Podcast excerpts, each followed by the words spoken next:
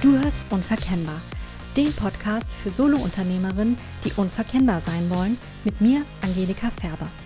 Hier erfährst du mehr darüber, wie du dein Business erfolgreich positionierst und dich so nach außen zeigst, dass du einen bleibenden Eindruck hinterlässt, bei deinen Lieblingskunden ins Schwarze triffst und so die passenden Kunden von sich aus auf dich zukommen. Du bekommst immer wieder neue Denkanstöße zu den Themen Positionierung und zu deinem Marketing und deiner Kundengewinnung, die dir helfen werden, dich von der grauen Masse zu unterscheiden, sodass deine Kunden dich als die richtige Anbieterin für sie erkennen. Bist du schon Expertin? Darüber möchte ich heute sprechen in der neuesten Episode des Unverkennbar Podcasts. Hallo und herzlich willkommen, schön, dass du zuhörst. Bin ich schon Expertin? Ja, wann darf ich mich so nennen? Das sind Fragen, die im Zusammenhang mit der Frage nach der Positionierung für viele Solo-Unternehmerinnen immer wieder auftauchen. Denn letztlich geht es ja genau darum, wenn du dich nach außen positionierst. Ja, du, du sagst, okay, ich bin dafür, für dieses Thema wirklich ja, Expertin, wirklich die Ansprechpartnerin. Deine Positionierung soll die Frage beantworten, worin bist du denn wirklich gut? Und willst du potenzielle Kundschaft von dir überzeugen, dann muss sie dich als Expertin sehen, als Expertin wahrnehmen. Sie muss dir also glauben, dass du gut genug bist in dem, was du tust, in dem, was du anbietest. Aber musst du dich dafür selbst Expertin nennen? Wie kannst du denn sicher sein, dass du auch wirklich gut genug dafür bist? Gerade wenn du unter dem Hochstapler-Syndrom leidest, ja, dem äh, oder auch unter dem englischen Imposter-Syndrom bekannt, dann kennst du diese Zweifel sehr gut, dass du dich eben immer wieder fragst, hm, bin ich eigentlich wirklich gut genug, bin ich wirklich Expertin in meinem Gebiet? Und ich möchte heute mal ein bisschen darüber sprechen, wie du diese Frage für dich beantworten kannst und warum diese Angst auch durchaus was Gutes haben kann. Also ich selbst mag diesen Expertinnenbegriff auch nicht so sehr. Ja, also wenn mich jemand so nennt, ich denke, je öfter das mal vorkommt, desto mehr gewöhnt man sich dran. Aber gerade so anfangs hat mich das auch sehr unter Druck gesetzt. Ich habe mich irgendwie dann so gefühlt, als würden Leute jetzt, wer weiß was von mir erwarten, ja, so als müsste ich zaubern können. Das kommt aber vielleicht auch daher, das ist meine Vermutung, dass ich diesen Begriff Expertin oder Experte gerne eher mit der Bedeutung einer Koryphäe gleichgesetzt habe oder auch manchmal noch gleichsetze. Und ich glaube eben, dass viele andere Selbstständige, die sich mit diesem Expertenbegriff auch schwer tun, dass die vielleicht auch diesen Fehler machen. Dabei ist das aber gar nicht richtig, ja? Also eine Koryphäe ist nämlich eine Person, die an der Spitze ihres Gebietes steht. Also sie ist wirklich oberschlau, sie toppt alle Experten und Expertinnen, wobei das Koryphäentum, das ist sicherlich auch nicht in Stein gemeißelt. Also auch da gehen vielleicht oder bestimmt die Ansichten auseinander, wer ist jetzt hier wirklich die Koryphäe in diesem oder jenem Gebiet. Oft entsteht auch Druck, den du dir selbst machst, wenn du dich mit anderen vergleichst. Ja, du schaust auf die, die scheinbar schon weiter sind und dann fühlst du dich klein und denkst, ach, da kannst du nicht mithalten. Ja, manchmal kann Vergleichen durchaus ganz sinnvoll sein, um einfach mal zu schauen, was machen denn die anderen so, wo ordne ich mich da ein. Aber das ist halt auch immer so ein bisschen gefährlich. Ja, also das ist nicht so leicht, das wirklich relativ nüchtern zu machen, ohne dass man in diese Spirale kommt, die einen dann am Ende nur frustriert und deprimiert. Ganz nüchtern betrachtet bedeutet Expertin also nicht, dass du alle anderen in deinem Bereich toppen musst. Ja, denn dann wärst du ja, wie gesagt, eher eine Koryphäe. Und du musst keine Koryphäe sein, um anderen helfen zu können in deinem Bereich. Laut Wikipedia ist ein Experte eine Person, die über, überdurchschnittlich umfangreiches Wissen auf einem Fachgebiet oder mehreren bestimmten Sacherschließungen oder über spezielle Fähigkeiten verfügt. Um es nochmal ganz einfach auszudrücken: Wenn du mehr als der Durchschnitt über dein Gebiet Bescheid weißt, dann bist du in diesem Bereich Expertin. Aus Sicht deiner Kundschaft bist du also Expertin, wenn du dich besser als sie mit deiner Sache auskennst. Das ist doch schon mal eine gute Nachricht. Wikipedia schlägt als Synonym den Begriff Sachkundiger vor oder Sachkundige. Und Das ist etwas, da kann ich mich auf Anhieb äh, besser mit anfreunden.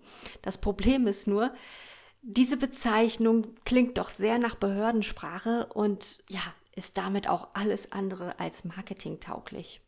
Aber lassen wir Letzteres mal beiseite. Also, dass, das, dass dieser Begriff nicht marketingtauglich ist. Ist denn das Problem durch Austauschen des Begriffs gelöst? Leider nicht ganz, ja. Die ursprüngliche Bedeutung stammt vom lateinischen expertus, was erfahren bedeutet. Ein Experte oder eine Expertin ist also ein erfahrener Fachmann oder eine erfahrene Fachfrau. Aber wie erfahren sollte denn eine Expertin sein? Innerhalb der Expertenriege gibt es himmelweite Unterschiede, ja, so wie zwischen Assistenzarzt und Chefärztin. Wenn jemand nur ein Jahr Erfahrung hat, ist sie dann weniger Expertin als jemand, die fünf Jahre Erfahrung hat? Streng genommen würde ich sagen, ja. Aber das muss kein Problem sein. Du kannst trotzdem mit deinem Thema rausgehen und dich für ein bestimmtes Thema positionieren.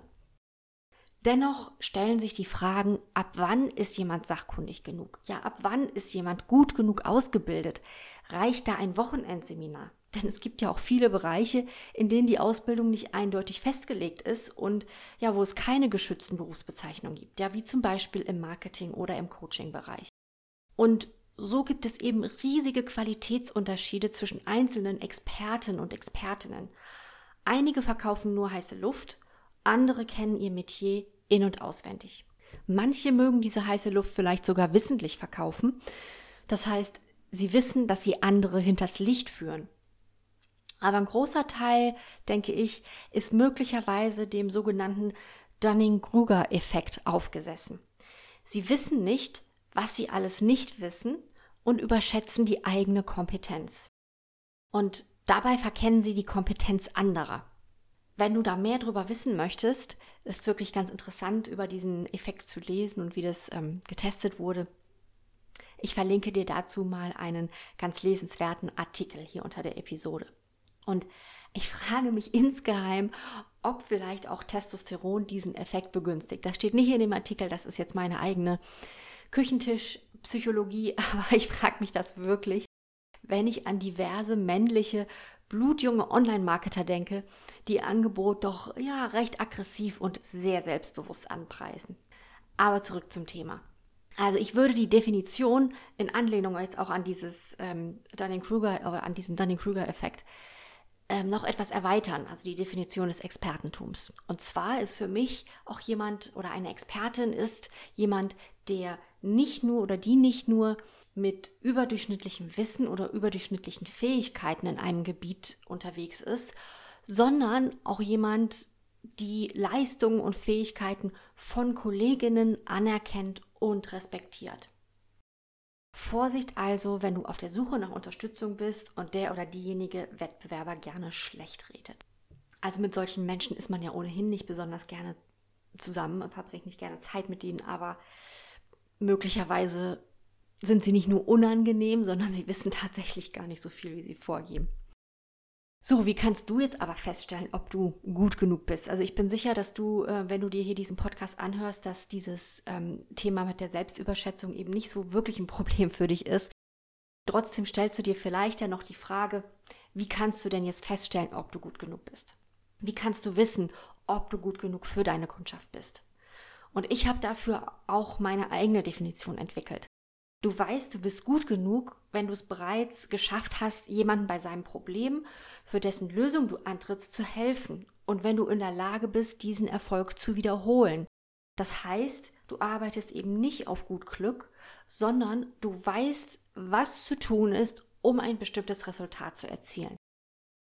Und das heißt aber nicht, dass du jetzt für jede Person ein Patentrezept hast. Die gibt es ja oft gar nicht. Es gibt einfach oft nicht, gerade jetzt auch, ähm, wenn du, wenn du berätst, wenn du coachst, dann gibt es eben nicht oft die eine Lösung, die für alle passt. Aber du arbeitest mit System, hast dir vielleicht auch sogar dein eigenes System an, ähm, ja, oder entwickelt oder du hast dir ein System so angeeignet und es für dich modelliert, äh, nee, nicht modelliert, ähm, adaptiert. Du weißt, welche Stellen du abklopfen musst, um eine Lösung zu finden. Ja, so wie zum Beispiel ein Kommissar oder ein Detektiv, die einen Fall zu lösen haben und auch jeder Fall einzigartig ist. Und das heißt, du kannst also trotzdem flexibel agieren und individuell auf deine Kundschaft eingehen. Flexibel zu bleiben und dennoch nicht die Orientierung zu verlieren, ja also immer wieder auf das Ziel hinzuarbeiten, das gelingt eben dann immer besser, je erfahrener du bist, also je mehr du Expertin bist. Das heißt aber nicht, wenn du da vielleicht noch ein bisschen langsamer bist, dass du dann gar keine Expertin bist. Ja, es ist wie gesagt eine Frage der Erfahrung. Und wenn dir das schon relativ leicht fällt, diese Flexibilität, dann würde ich mal behaupten, kannst du dir relativ sicher sein, dass du wirklich gut genug bist, dass du Expertin in deinem Gebiet bist. Wichtig ist, dass Expertin und Kundschaft zusammenpassen. Also soll dein Expertinnenstatus unangetastet bleiben, ist es wichtig, dass du dich mit deinem Lösungsangebot an die richtigen Menschen richtest. Expertin und Kundschaft müssen also zusammenpassen. Ja, denn letztlich ist es ja dein Publikum, das deinen Expertinnenstatus weiterträgt und bestätigt. Ein unklarer Expertinnenstatus, also aus Außensicht, der entsteht übrigens oft dann, wenn Unternehmerinnen zu viel wollen, ja, wenn sie der Universallöser, die Universallöserin für alles sein wollen. Ein Beispiel hierfür wäre eine Coachin, die sowohl Paaren bei ihren Beziehungsproblemen hilft, ja, als auch Vorständen oder äh, und, und, und Geschäftsführer coacht, besser führen zu können. Ähm, oder die zumindest, ob sie das wirklich alles tut, ob das wirklich alles angefragt wird, ist mal die andere Frage, aber zumindest tritt sie nach außen damit auf, ja, bietet das alles offiziell auch an. Das Problem ist aber, niemand kann alles für jeden sein. Ja, und niemand wird in all diesen Bereichen gleich gut sein. Und wenn du Kundin bist, wie wählst du jemanden aus, der dir bei deinem bestimmten Problem helfen soll? Traust du das jemandem zu, der alles macht? Oder siehst du denjenigen, der sich auf ein bestimmtes Problem spezialisiert hat, nicht eher als den wahren Experten oder als die wahre Expertin? Und deshalb gilt, je mehr du anbietest und je breiter deine Zielgruppe, desto verwässerter ist dein Expertinnenstatus. Das ist einfach so. Und ob andere dich als Expertin sehen, das ist halt ein, auch eine Frage der Perspektive. Es ist deshalb auch gar nicht zwingend, dass du dich selbst so bezeichnest, sondern das kannst du ruhig anderen überlassen. Nichtsdestotrotz sollte es natürlich dein Ziel sein, als solche wahrgenommen zu werden. Nur ist es halt nicht zwingend, dass du sagst, hallo, ich bin Expertin für, du kannst es auch anders nennen. Angenommen, du suchst jemanden, der dich im Bereich Social Media unterstützt, ja? Du hast dich mit dem Thema Social Media noch nie beschäftigt, du warst bisher auf keiner Plattform unterwegs und du möchtest jetzt für dein Business lernen, wie du das Ganze nutzen kannst. Dann brauchst du jemanden, der dir zunächst die Basics erklärt. Alles andere würde dich überfordern. Das heißt übrigens auch, wenn du mit jemandem arbeitest oder sagen wir es mal aus Kundensicht, wenn jemand der Super-Experte ist, aus Kundensicht, also sehr weit von dem entfernt, was der Kunde oder die Kundin eigentlich braucht, dann fühlt sich, wie gesagt, die Kundin überfordert, kann aber gar nicht beurteilen, ob derjenige jetzt wirklich Experte ist. Ja, weil vielleicht schmeißt derjenige auch mit ganz vielen Begriffen um sich, die letztlich heiße Luft sind. Aber weil ich eben so weit von dem Experten entfernt bin, habe ich da überhaupt gar kein Gefühl für. Also, aber jetzt nochmal zurück zu der Situation. Stell dir vor, du bist absolut unbeleckt, was das Thema Social Media angeht und du wünschst dir jetzt jemanden, der dir dabei hilft. Und ja, da brauchst du einfach, wie gesagt, jemanden, der dir erstmal die Basics erklärt, weil dich das sonst überfordert, wie gesagt. Und wenn du an diesem Punkt stehst, dann könnte dir eben ein Anfänger in diesem Bereich, der die Grundlagen beherrscht, schon ganz gut helfen. Also aus Sicht einer Social-Media-Anfängerin ist ein Business-Anfänger oder eine Anfängerin in diesem Bereich eine Expertin. Wenn du aber bereits einige Jahre auf einer oder mehreren Plattformen unterwegs bist, ja, wenn du grundsätzlich weißt, wie der Hase so läuft online und auf den Social-Media-Plattformen generell, dann wird dein Problem sehr wahrscheinlich doch spezifischer sein.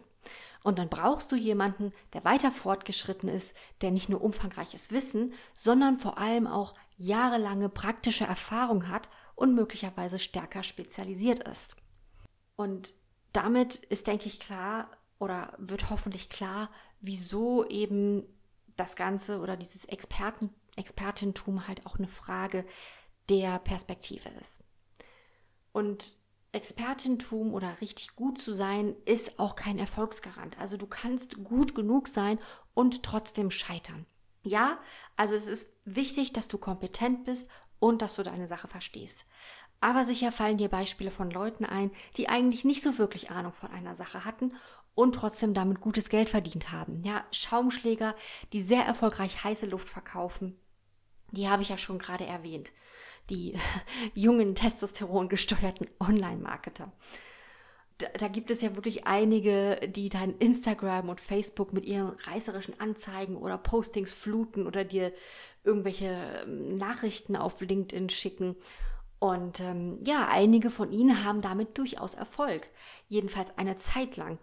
Und damit ist klar, du musst nicht mal gut sein in einem bestimmten Fachgebiet, um damit erfolgreich im Business zu sein. Zumindest, wenn du über gewisse Charaktereigenschaften verfügst, die dir ermöglichen, selbstbewusst und überzeugend heiße Luft zu verkaufen, oder mal angenommen, du na, weißt gar nicht, was du alles nicht weißt, dann ist es vielleicht eher, dass Reflektieren und dich selbst hinterfragen nicht so deine Stärken sind. Aber wie gesagt, das ist jetzt sehr hypothetisch gesprochen. Wenn du hier zuhörst, bin ich mir sicher, dass das nicht auf dich zutrifft. Somit kann man sagen, denke ich, gilt hier auch der Umkehrschluss, ja. Selbst wenn du richtig gut in deiner Sache bist, ist das noch lange keine Garantie, dass du daraus ein erfolgreiches Business aufbauen kannst. Also ja, Kompetenz ist wichtig, Expertentum ist wichtig, nur, wie gesagt, das alleine ist auch kein Erfolgsgarant, ja. Wenn du zum Beispiel Expertin für, ich habe mir jetzt mal was ganz Ausgefallenes rausgesucht, Expertin für Anto, Anthropobie bist. Hast du eine Ahnung, was das ist? Also ich nicht, bevor ich das gegoogelt habe. Das ist die Angst vor Blumen. Nehmen wir mal an, du bist Expertin für Leute, die Angst vor Blumen haben. Also ich habe das jetzt nicht recherchiert, aber ich gehe einfach mal davon aus, dass das jetzt nicht so häufig der Fall ist, dass Menschen Angst vor Blumen haben. Dass es für sie ein riesiges Problem ist und dass sie sich deshalb Hilfe holen müssten. Ja, und deswegen, wenn du jetzt sagst, du bist also Expertin für diese Art von Angst, dann ist das möglicherweise eine Nische, die doch ein bisschen sehr speziell ist und ja, damit wirst du wahrscheinlich dann nicht erfolgreich sein, weil du einfach nicht genug Kunden oder Kunden findest. Das Beispiel ist jetzt vielleicht etwas weit hergeholt, aber ich denke, du verstehst meinen Punkt, ja? Deine Expertise muss einer ausreichend großen Zahl an Menschen nützen. Und hier verhält es sich genauso wie beim Thema deiner persönlichen Leidenschaft, die allein auch nicht genügt, um erfolgreich zu werden. Ich habe darüber auch schon mal einen Artikel geschrieben, der da lautet, Businessziele erreichen, warum Leidenschaft nicht genug ist. Den werde ich dir hier auch verlinken. Und für dein, ganz wichtig, für deinen Business-Erfolg muss auch dein Marketing stimmen. Dreh- und Angelpunkt deines erfolgreichen Marketings ist, dass du eine Zielgruppe definierst, diese kennst und deshalb weißt, wie du sie ansprichst. Also ich fasse es nochmal zusammen. Kompetenz, ja, Expertise, eine klar definierte Zielgruppe, die du gut kennst und auf die du dein Marketing ausrichtest. Das sind eigentlich so, oder das ist so dieser Dreiklang, der, ich will um Gottes Willen nicht sagen, Erfolgsgarant ist. Ich glaube, das, das gibt es nicht. Aber der dir doch sehr gute äh, Voraussetzungen bietet, dann eben auch wirklich, ja, dich oder als Expertin bekannt zu werden, dich so zu positionieren und dann damit auch erfolgreich zu werden. Und die Angst, nicht gut genug zu sein, hat auch durchaus was Gutes, ja. Denn sie lässt dich wachsam bleiben. Wenn die Angst, nicht gut genug zu sein, nicht Expertin genug zu sein, schon immer deine Begleiterin war, dann wird sie wahrscheinlich auch immer ein Teil von dir bleiben. Und insofern machst du es dir auch leichter, wenn du sie akzeptierst und das Beste daraus machst. Denn diese Angst hat ja auch was Gutes. Sie sorgt dafür, dass du immer dranbleiben willst, ja, dass du weiterlernst, dass du dich permanent verbesserst und dass du dir auch deine Grenzen bewusst machst, dass du auch eher weißt, wo der Bereich aufhört, in dem du sattelfest bist. Ja, und wo jetzt vielleicht der Bereich ist, wo du Lücken hast, die du auffüllen willst oder wo du dann vielleicht auch andere Expertinnen dazu holst. Also so kann dir diese Angst eben auch helfen, wie gesagt, dich immer weiter zu verbessern.